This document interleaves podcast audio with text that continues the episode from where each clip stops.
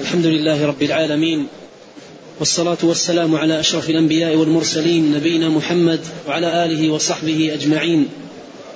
أما بعد فيقول شيخ الإسلام أحمد بن عبد الحليم بن عبد السلام بن تيمية رحمه الله تعالى في العقيدة الواسطية وقوله سبحانه ومن أصدق من الله حديثا وقوله ومن أصدق من الله قيلا وقوله إذ قال الله يا عيسى ابن مريم وقوله وتمت كلمة ربك صدقا وعدلا وقوله وكلم الله موسى تكليما وقوله منهم من كلم الله وقوله ولما جاء موسى ولما جاء موسى لميقاتنا وكلمه ربه وقوله وناديناه من جانب الطور الأيمن وقربناه نجيا وقوله وإذ نادى ربك موسى أن ائت القوم الظالمين وقوله وناداهما ربهما ألم أنهكما عن تلكما الشجرة؟ وقوله ويوم يناديهم فيقول أين شركائي الذين كنتم تزعمون؟ وقوله ويوم يناديهم فيقول ماذا أجبتم المرسلين؟ وقوله وإن أحد من المشركين استجارك فأجره حتى يسمع كلام الله؟ وقوله وقد كان فريق منهم يسمعون كلام الله ثم يحرفونه من بعد ما عقلوه وهم يعلمون. وقوله يريدون أن يبدلوا كلام الله قل لن تتبعونا كذلكم قال الله من قبل. وقوله واتل ما أوحي إليك من كتاب ربك لا مبدل لكلماته. نعم. الحمد لله رب العالمين وأشهد أن لا إله إلا الله وحده لا شريك له وأشهد أن محمدا عبده ورسوله صلى الله وسلم عليه وعلى آله وأصحابه أجمعين. أما بعد هذه الآيات كلها في إثبات الكلام صفة لله عز وجل وأن الله سبحانه وتعالى يتكلم متى شاء بما شاء وأن من كلامه سبحانه وتعالى كلاما كونيا قدريا ومنه كلام شرعي ديني.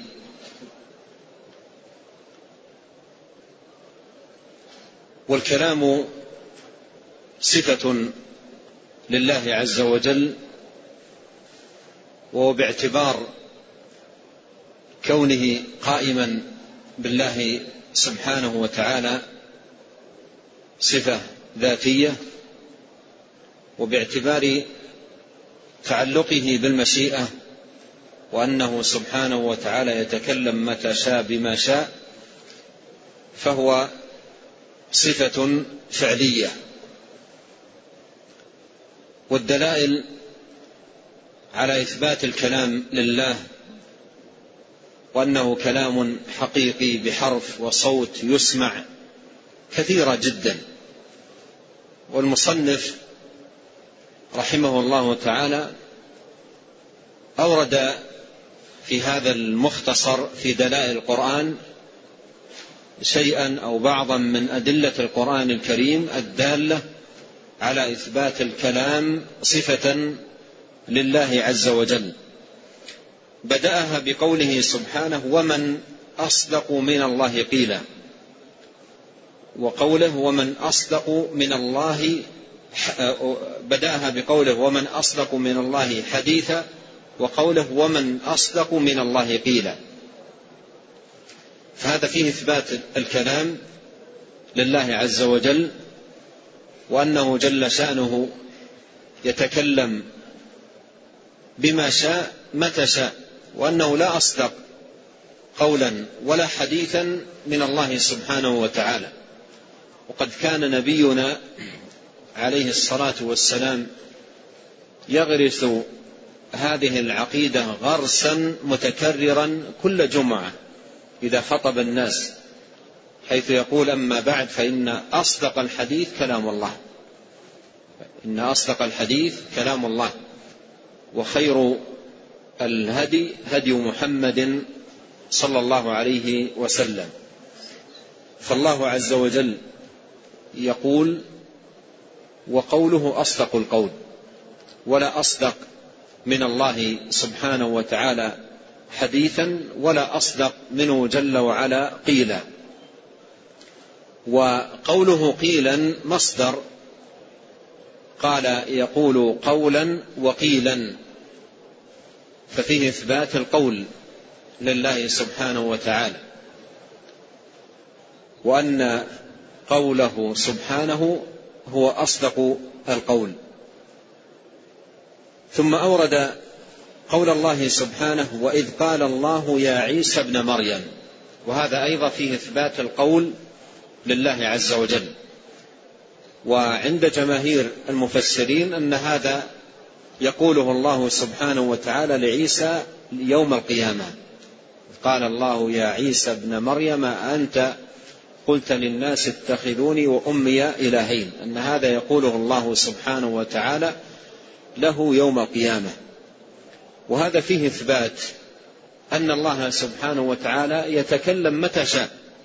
فهذا كلام يتكلم به سبحانه وتعالى بكلمات ذكرت في هذه الآية يخاطب به عيسى عليه السلام يقول له أنت قلت للناس اتخذوني وأمي إلهين.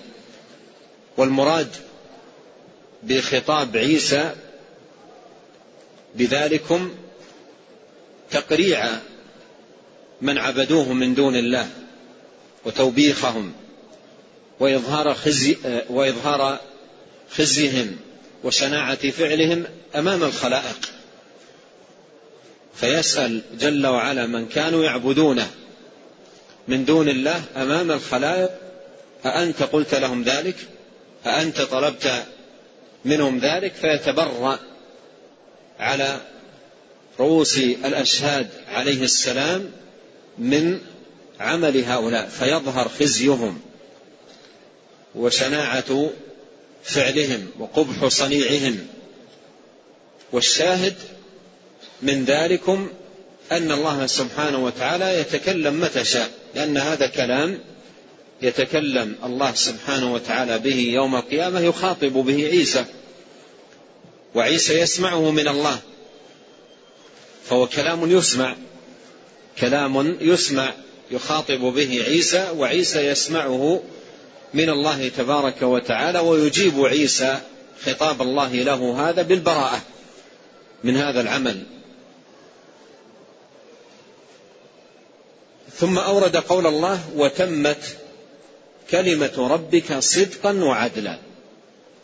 وهذا فيه إثبات التمام والكمال لكلام الله سبحانه وتعالى وأنه كلام لا نقص فيه.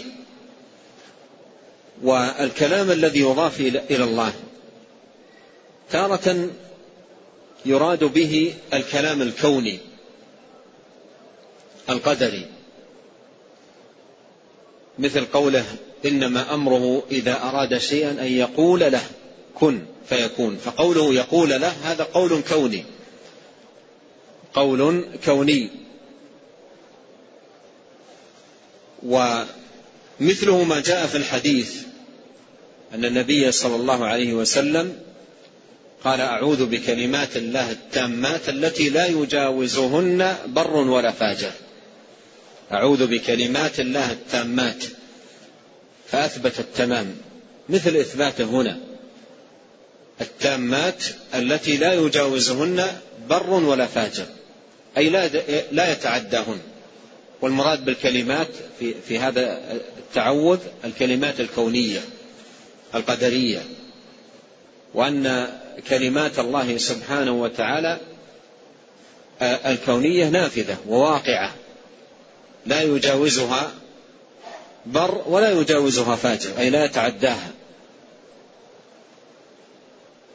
وتطلق الكلمات ويراد بها الشرعية الدينية كما في هذه الآية وتمت كلمة ربك صدقا وعدلا. صدقا وعدلا. والمراد بالكلمة هنا أي كلمات الله لأن المفرد إذا أضيف يفيد العموم كلمة ربك أي كلام ربك أو كلمات ربك صدقا وعدلا.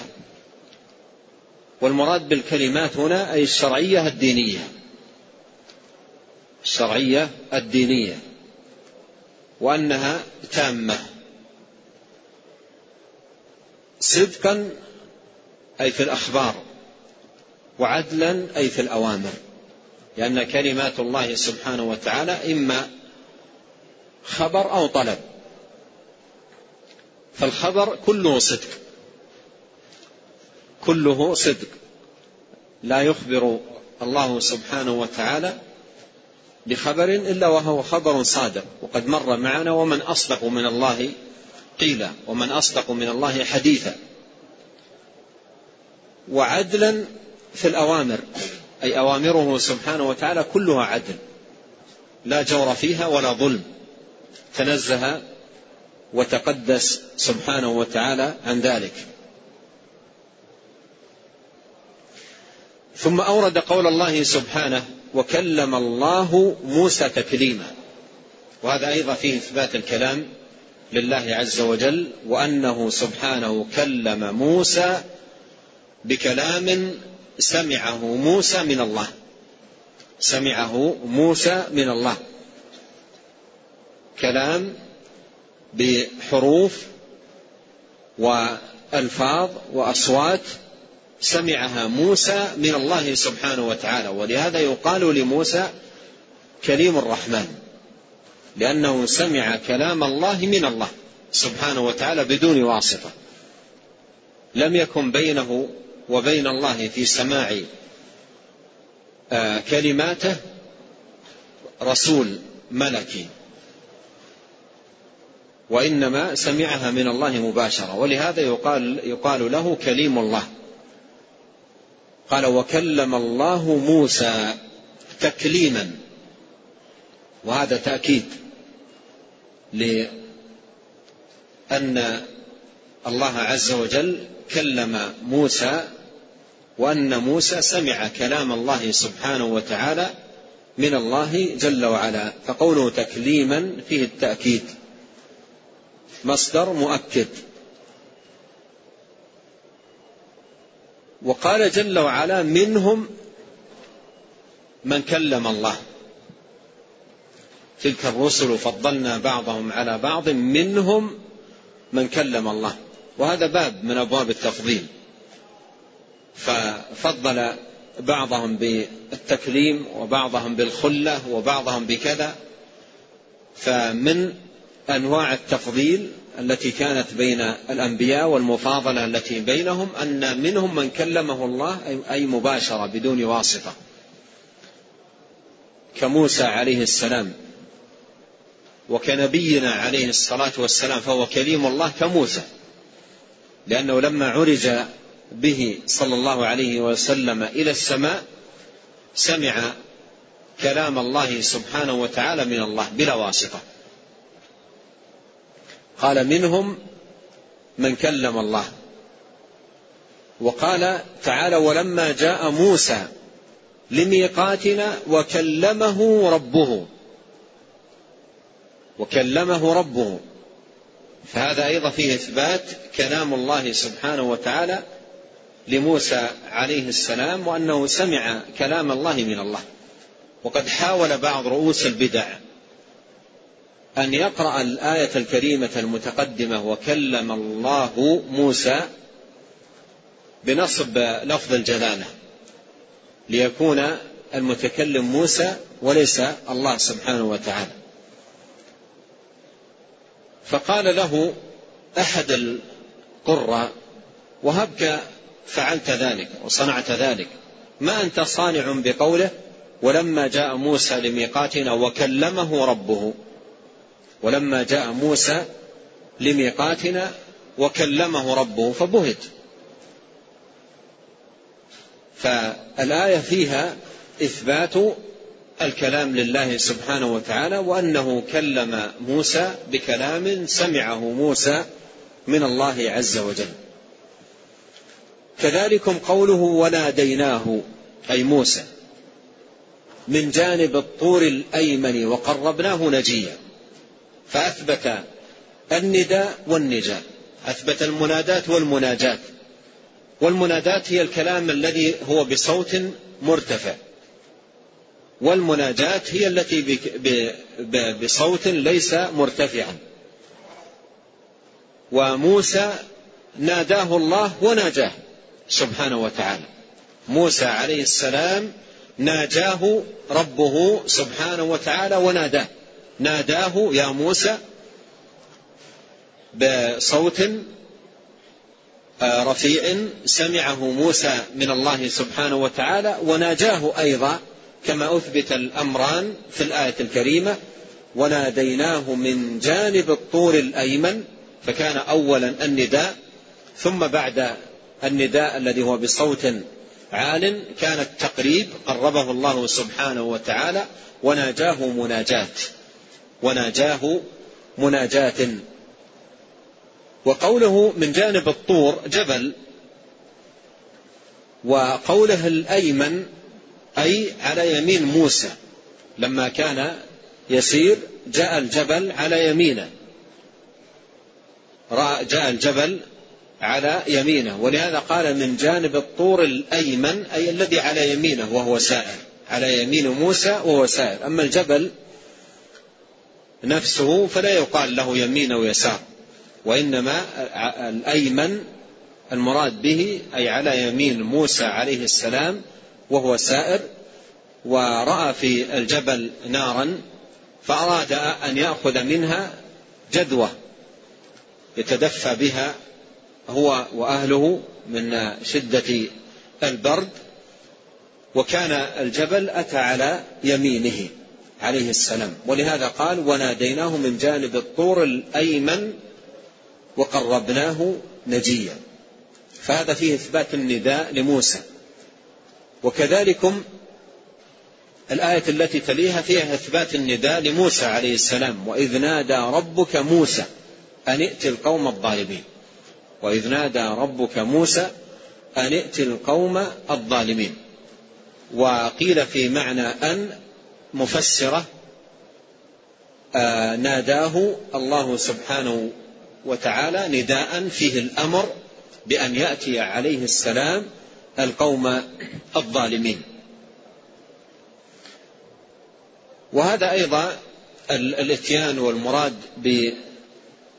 به وما يقوله موسى لهم في ذهابه لفرعون والقوم الظالمين جاءت آيات كثيرة في القرآن تبين ذلك. ثم الآية التي تليها فيها أيضا إثبات النداء للأبوين آدم وحواء. قال وناداهما ربهما ألم أنهكما عن تلكما الشجرة؟ فهذا نداء من الله سبحانه وتعالى للأبوين ناداهما ربهما ألم أنهكما عن تلكما الشجرة؟ والنداء الذي سمعه الأبوان من الله سبحانه وتعالى هو هذا ألم أنهكما عن تلكما الشجرة؟ ناداهما ربهما.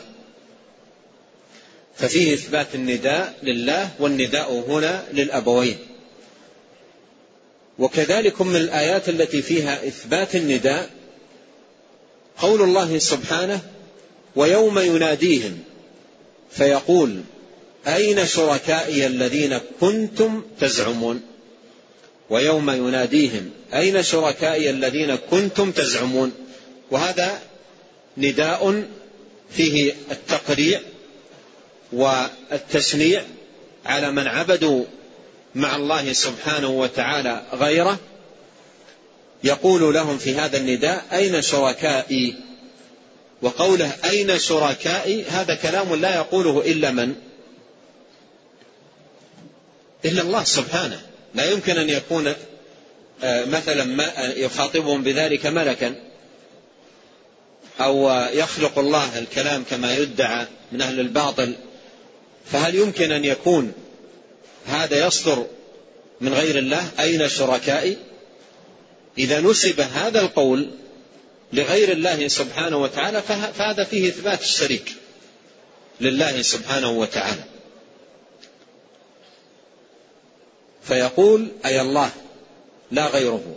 أين شركائي الذين كنتم تزعمون؟ والكلام هنا لا ينافي الآيات التي فيها أن الله سبحانه وتعالى لا يكلمهم.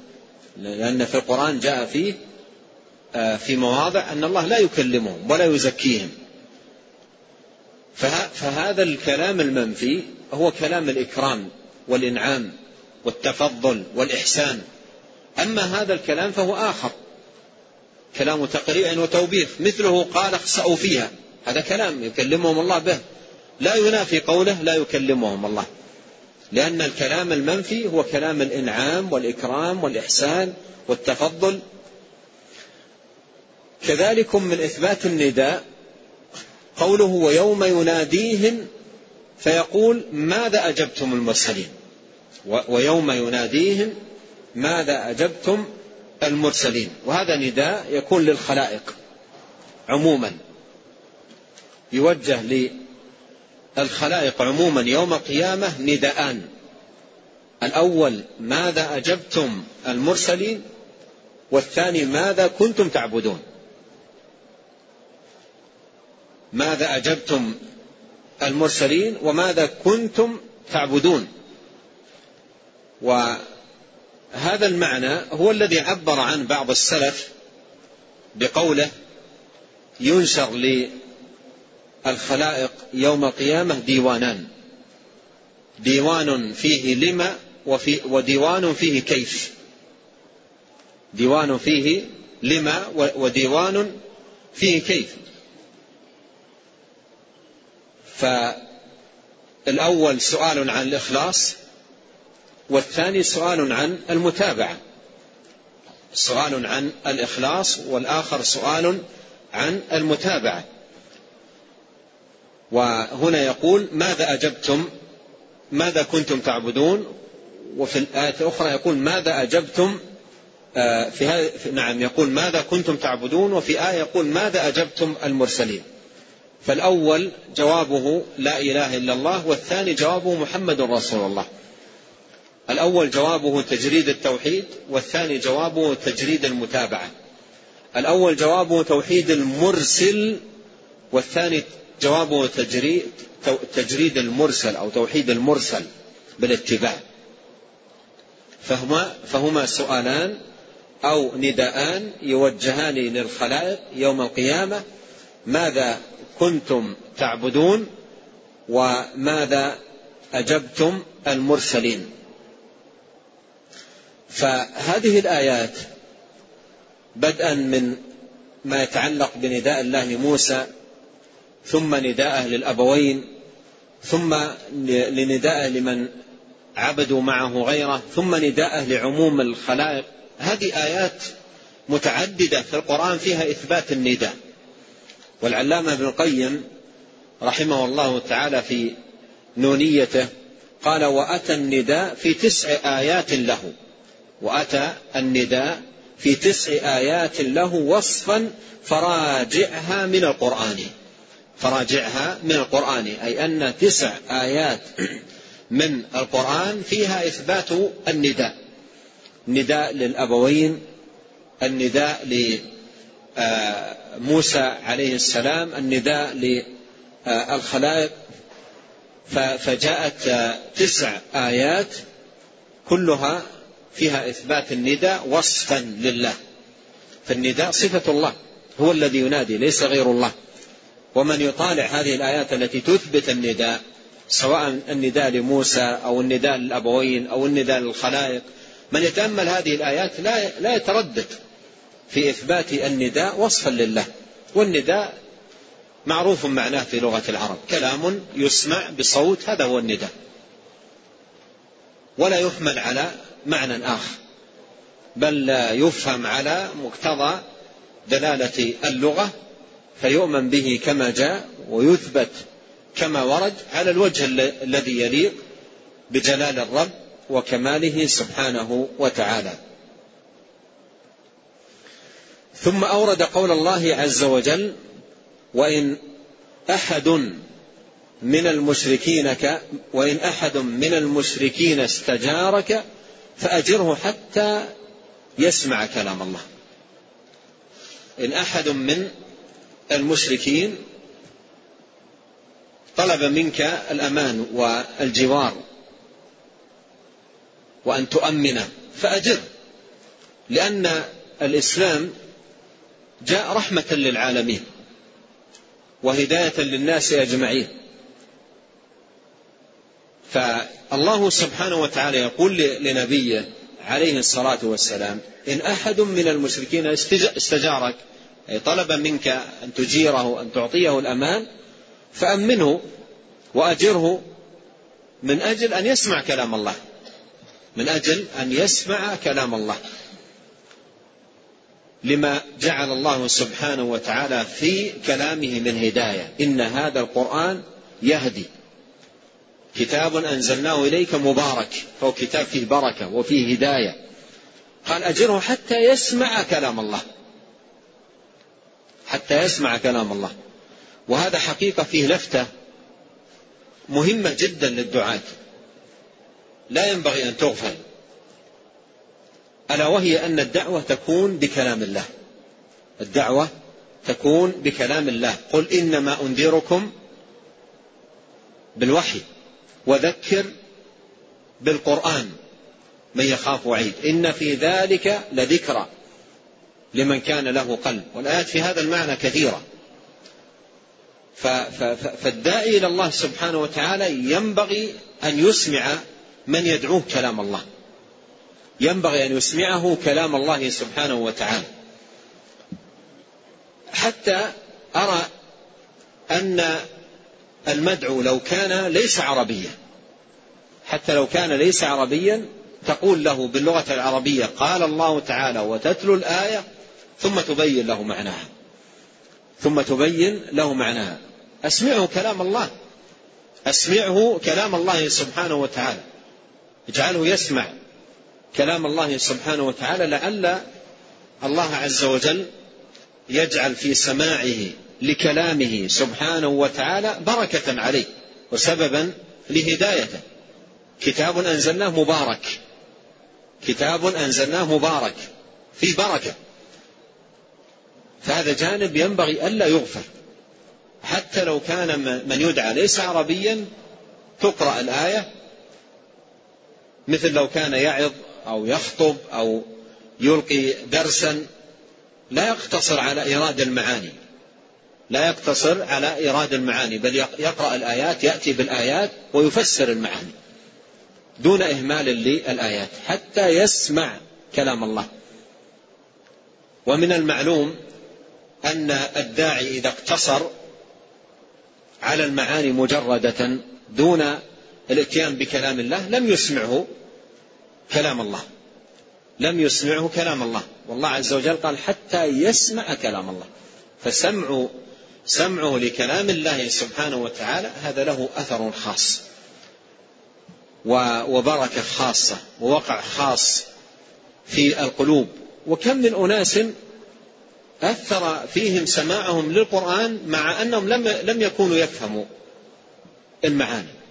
لكن جعل الله سبحانه وتعالى له في قلوبهم وقعا وأثرا فأخذوا يطلبون معانيه وكان ذلكم السماع سببا لهدايتهم. سببا لهدايتهم. الشاهد آه، من سياق المصنف للآية هو قوله حتى يسمع كلام الله. فأضاف الكلام إلى نفسه. أضاف الكلام إلى نفسه. وهنا ينبغي أن يعلم أن ما يضاف إلى الله سبحانه وتعالى على نوعين. ما يضاف إلى الله سبحانه وتعالى على نوعين. إضافة أعيان وإضافة أوصاف. إضافة أعيان وإضافة أوصاف. إضافة الأعيان مثل بيت الله ناقة الله أمة الله عبد الله. هذه إضافة أعيان. أعيان مضافة إلى الله. البيت عين الناقة عين العبد عين. هذه أعيان أضيفت إلى الله سبحانه وتعالى. فإضافتها إليه إضافة خلق وإيجاد. إضافتها إليه سبحانه وتعالى إضافة خلق وإيجاد. والإضافة في مثل هذا المقام تقتضي التشريف. والنوع الثاني من آه، المضافات إلى الله سبحانه وتعالى إضافة الأوصاف والمعاني وما لا يقوم بنفسه. فهذه إضافتها إلى الله إضافة وصف مثل إرادة الله علم الله كلام الله حكمة الله سمع الله بصر الله. كل هذه إضافتها إلى الله سبحانه وتعالى إضافة أوصاف. ومن لم يفرق بين الأمرين جعل البابين بابا واحدا فظل ضلالا مبينا إما أن يجعل الجميع إضافته إلى الله إضافة وصف كما هو حال غلاة المتصوفة أو يجعل الجميع آه، إضافته إلى الله إضافة خلق كما هو حال المعتزلة. فالذي لا يفرق بين الأمرين مما يضاف إلى الله سبحانه وتعالى مما هو وصف أو آه، خلق فإنه يجعل البابين بابا واحدا فيضل ضلالا مبينا. إذا قولك كلام الله الكلام ليس عينا قائمة بنفسه وإنما هو وصف لا يقوم إلا بغيره. فإضافته إلى الله إضافة وصف. فالكلام صفة الله. الكلام صفة الله. ثم أيضا مع كون آه من من يسمع كلام الله هنا وهو المشرك يسمعه من التالي يسمعه من التالي. قال أجره حتى يسمع أي المشرك كلام الله يسمعه ممن ممن يسمعه؟ ممن يتلوه؟ يسمعه ممن, ممن يتلوه. إما الرسول صلى الله عليه وسلم أو آه، غيره عليه الصلاة والسلام والغالب أن المراد به عندما يصلي بهم صلوات الله وسلامه عليه فيسمع آه، التلاوة. يسمع التلاوة. فهنا السماع السماع لكلام الله من التالي. ومع ذلك لم يخرج عن كونه كلام الله. ولهذا قال الأئمة ومنهم الإمام أحمد الكلام أينما كلام الله أينما توجه يبقى كلام الله. يعني سواء تلي أو سمع أو حفظ في الصدور أو كتب في السطور أو رؤي بالأعين أينما توجه هو كلام الله. لا يخرج عن كونه كلام الله سبحانه وتعالى لأن الكلام ينسب إلى من قاله ابتداء لا لمن نقله أداء.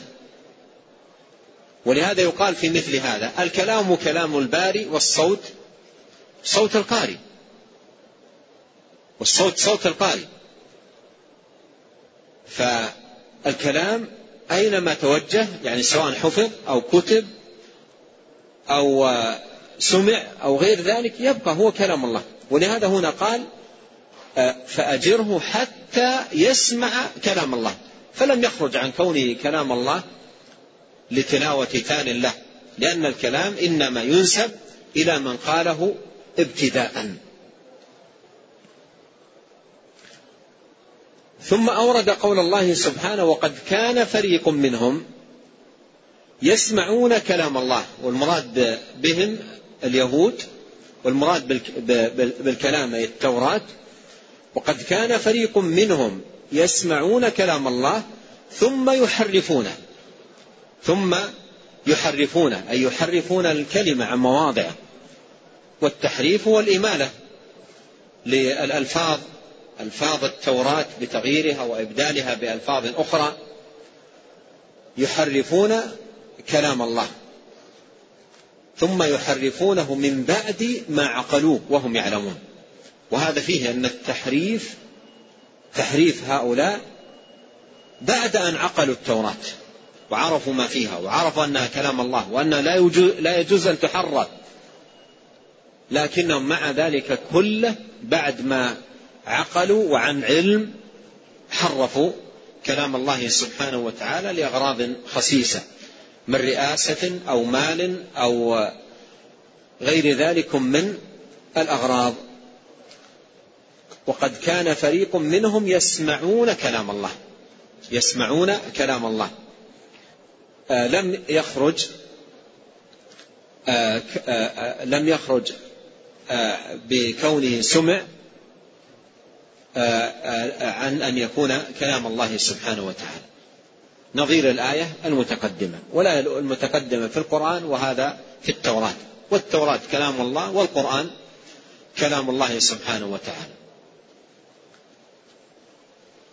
وقد كان فريق منهم يسمعون كلام الله ثم يحرفونه من بعد ما عقلوا وهم يعلمون. يفعلون ذلك الباطل وذلك الأمر الشنيع عن علم. ثم أورد قول الله سبحانه يريدون أن يبدلوا كلام الله. قل لن تتبعونا. كذلكم قال الله من قبل. والمراد بهؤلاء الذين يريدون أن يبدلوا كلام الله أي الكلام الذي حكم به سبحانه وتعالى أن غنائم خيبر إنما هي لمن بايعوا النبي صلى الله عليه وسلم في الحديبية خاصة لا يشركهم فيها غيرهم. فلما أراد المخلفون من الأعراب أن يكون لهم نصيب من غنائم خيبر والله سبحانه وتعالى جعلها جعل غنائم خيبر لمن بايعوا النبي عليه الصلاة والسلام بيعة الرضوان. بيعة الرضوان. لأن النبي عليه الصلاة والسلام لما أراد أن يدخل مكة معتمرا وتصدى له آه، المشركون بعث عثمان رضي الله عنه ليفاوضهم ويخبرهم أنهم ما جاءوا للقتال وإنما جاءوا للاعتمار فقط ولم يأتوا لقتال. فتأخر مجيء عثمان ورجوعه للنبي عليه الصلاة والسلام وأشيع أنه قتل رضي الله عنه وأرضاه. فبايع النبي عليه الصلاة والسلام وكان تحت شجرة أصحابه على أن يقاتلوا حتى الموت. على أن يقاتلوا حتى الموت. فبايعوه وكان عددهم ألف وأربعمائة. كل بايع النبي صلى الله عليه وسلم على ذلك. رضي الله عنهم وأرضاهم. فأنزل الله سبحانه وتعالى عقب هذه المبايعة مباشرة قوله لقد رضي الله عن المؤمنين. إذ يبايعونك تحت الشجرة فعلم ما في قلوبهم فأنزل السكينة عليهم وأثابهم فتحا قريبا. أثابهم أي فتح خيبر. وهذا الثواب لهم خاصة. لهؤلاء الذين بايعوا النبي عليه الصلاة والسلام وأثابهم فتحا قريبا ومغانم كثيرة يأخذونها خاصة بهم وهذا ثواب معجل ثواب معجل. بايع النبي صلى الله عليه وسلم على الموت والقتال حتى الموت ولم يحصل قتال ونزل الرضوان. نزل الرضوان في آية تتلى يتلوها المسلمون إلى قيام الساعة. لقد رضي الله عن المؤمنين إذ يبايعونك تحت الشجرة. فعلم ما في قلوبهم فأنزل السكينة عليهم وأثابهم فتحا قريبا. فهذه الفتح وهذه المغانم التي هي خيبر مغانم خيبر هي خاصة بهؤلاء. ثواب لهم معجل. ثواب معجل لهؤلاء خصهم الله سبحانه وتعالى به وأكرمهم. فلما أراد المخلفون من الأعراب لما أراد المخلفون من الأعراب أن يكون لهم نصيب. من ذلك نزل قول الله سبحانه وتعالى يريدون أن يبدلوا كلام الله. يريدون أن يبدلوا كلام الله. والمراد بكلام الله أي وعده سبحانه وتعالى لأهل الحديبية بأن غنائم خيبر خاصة بهم وثوابا لهم خاصة دون غيرهم. جعله الله سبحانه وتعالى لهم ثوابا معجلا. قال يريدون أن يبدلوا كلام الله قل لن تتبعونه قل لن تتبعونه كذلكم قال الله من قبل. كذلكم قال الله من قبل أي في آه، صلح الحديبية أن ما هذه المغانم الكثيرة إنما هي لهؤلاء الذين بايعوا النبي عليه الصلاة والسلام فهي خاصة لهم. يريدون أن يبدلوا كلام الله قل لن تتبعون كذلكم قال الله من قبل. كذلكم قال الله من قبل. فالشاهد من الآية إثبات الكلام لله سبحانه وتعالى. كذلكم قوله عز وجل واتل ما أوحي إليك من كتاب ربك لا مبدل لكلماته. واتل ما أوحي إليك من كتاب ربك لا مبدل لكلماته. أي أن كلمات الله سبحانه وتعالى تامة آه كما سبق أن مر معنا صدقا في الأخبار وعدلا في الأوامر فهي كلمات تامة لا مبدل لها. لا مبدل لها أي لا مغير. فهي كلمات تامات لا مبدل لكلمات الله سبحانه وتعالى. وأيضا الشاهد من ذلكم إثبات الكلام لله مضافا إليه وإضافة الكلام في هذه الآيات كلها بدءا من قوله حتى يسمع كلام الله ثم قوله يسمعون كلام الله ثم قوله يبدل كلام الله ثم قوله لكلماته هذه كلها إضافة الكلام فيها إلى الله سبحانه وتعالى إضافة وصف. لأن آه، الكلام آه، وصف آه، وليس عينا قائمة بنفسها وإنما هو وصف لا يقوم إلا بغيره. فإضافته إلى الله سبحانه وتعالى إضافة وصف. ثم إن المصنف رحمه الله تعالى لما أنهى ذكر الآيات التي تثبت الكلام لله سبحانه وتعالى وأن الله يتكلم متى شاء بما شاء وأنه لا أصدق كلاما منه سبحانه وتعالى ولا أصدق حديثا وأن كلماته تامات وأن منها كلام كوني قدري ومنها كلام شرعي ديني. وأن من كلام الله ما هو نداء ومنه ما هو نجاء مناجاة. لما ذكر ما يتعلق بهذه العقيدة في كلام الله سبحانه وتعالى في ضوء هذه الآيات الكريمات انتقل بعد ذلكم لذكر العقيدة في القرآن خاصة.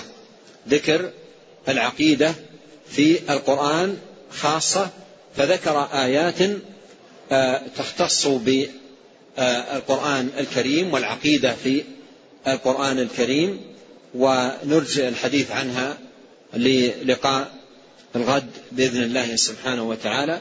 اللهم انفعنا بما علمتنا وعلمنا ما ينفعنا وزدنا علما ولا تكلنا إلى أنفسنا طرفة عين والله أعلم وصلى الله وسلم على رسول الله.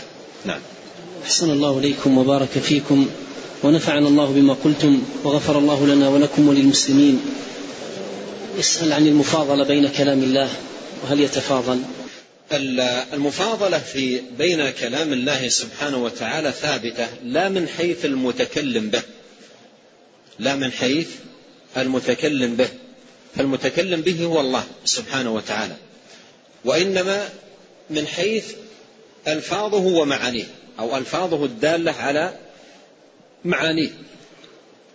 ولذلكم فإن الآيات التي فيها أسماء الله وصفاته وفيها الحديث عن الله وعن عظمته وعن جلاله وعن كماله أعظم وأفضل من الآيات التي فيها الحديث عن خلقه. ولهذا كانت آية الكرسي أعظم آية في كتاب الله. وكانت سورة الفاتحة أفضل سورة في القرآن. وكانت سورة قل هو الله أحد تعدل ثلث القرآن. لأنها أخلصت لصفة الرحمن. والصحابي رضي الله عنه الذي كان يقرأها في كل ركعة قال لأن فيها صفة الرحمن. لأن فيها صفة الرحمن وأنا أحب الرحمن. فالأدلة دلت على أن كلام الله سبحانه وتعالى يتفاضل والتفاضل راجع إلى الألفاظ وما دلت عليه من معاني ما دلت عليه من معاني. فآيات التوحيد أفضل من آيات القصص أو آيات مثلا الأخبار أو الآيات الأخرى. الآيات التي فيها أسماء الله وصفاته وأخلصت لذلك أعظم من من غيرها. أعظم من غيرها. ومن فقه الصحابة رضي الله عنهم لهذه المفاضلة في الآيات أن النبي عليه الصلاة والسلام لما قال لأبي رضي الله عنه يا أبي أي آية معك من كتاب الله أعظم؟ أي آية معك من كتاب الله أعظم؟ انظر فقه الصحابة في للمفاضلة بين آيات القرآن. لما قال أي آية معك من كتاب الله أعظم؟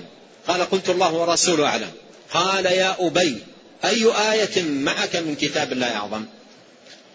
لما أعاد عليه السؤال لما أعاد عليه السؤال رضي الله عنه فهم من ذلك أن هذا فيه إذن بالاجتهاد بين يديه عليه الصلاة والسلام.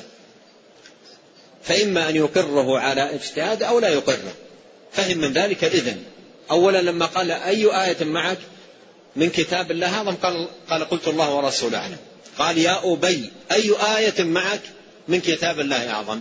ففهم أن هذا إذن من النبي صلى الله عليه وسلم له بأن يجتهد بين يديه. قال قلت آية الكرسي الله لا إله إلا هو الحي القيوم. وبي يحفظ القرآن كامل. والقرآن آياته تزيد على الستة آلاف آية.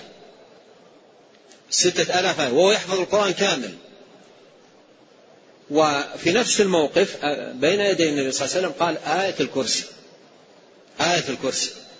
ولاحظ أن الجواب لم يأتي بعد مدة زمنية. ما قال له فكر أسبوع أسبوعين شهر وأعطني الجواب. ولا أيضا حدد له آيات. مثلا ما قال له وهي في سورة البقرة أو في الجزء الثالث. وإنما آه قال أي آية معك من كتاب الله أعظم ويحفظ القرآن كامل والمطلوب الجواب في نفس الوقفة من كمال فقهه رضي الله عنه أنه بادر إلى أعظم مقاصد القرآن. أعظم مقاصد القرآن وهو التوحيد.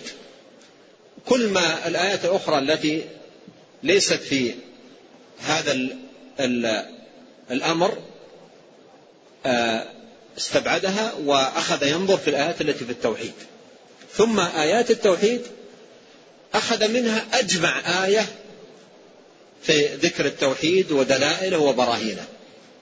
ولهذا يقول ابن تيمية رحمه الله عن آية الكرسي يقول جمعت من تقرير التوحيد وبيانه ما لم يأتي مجتمعا في آية أخرى.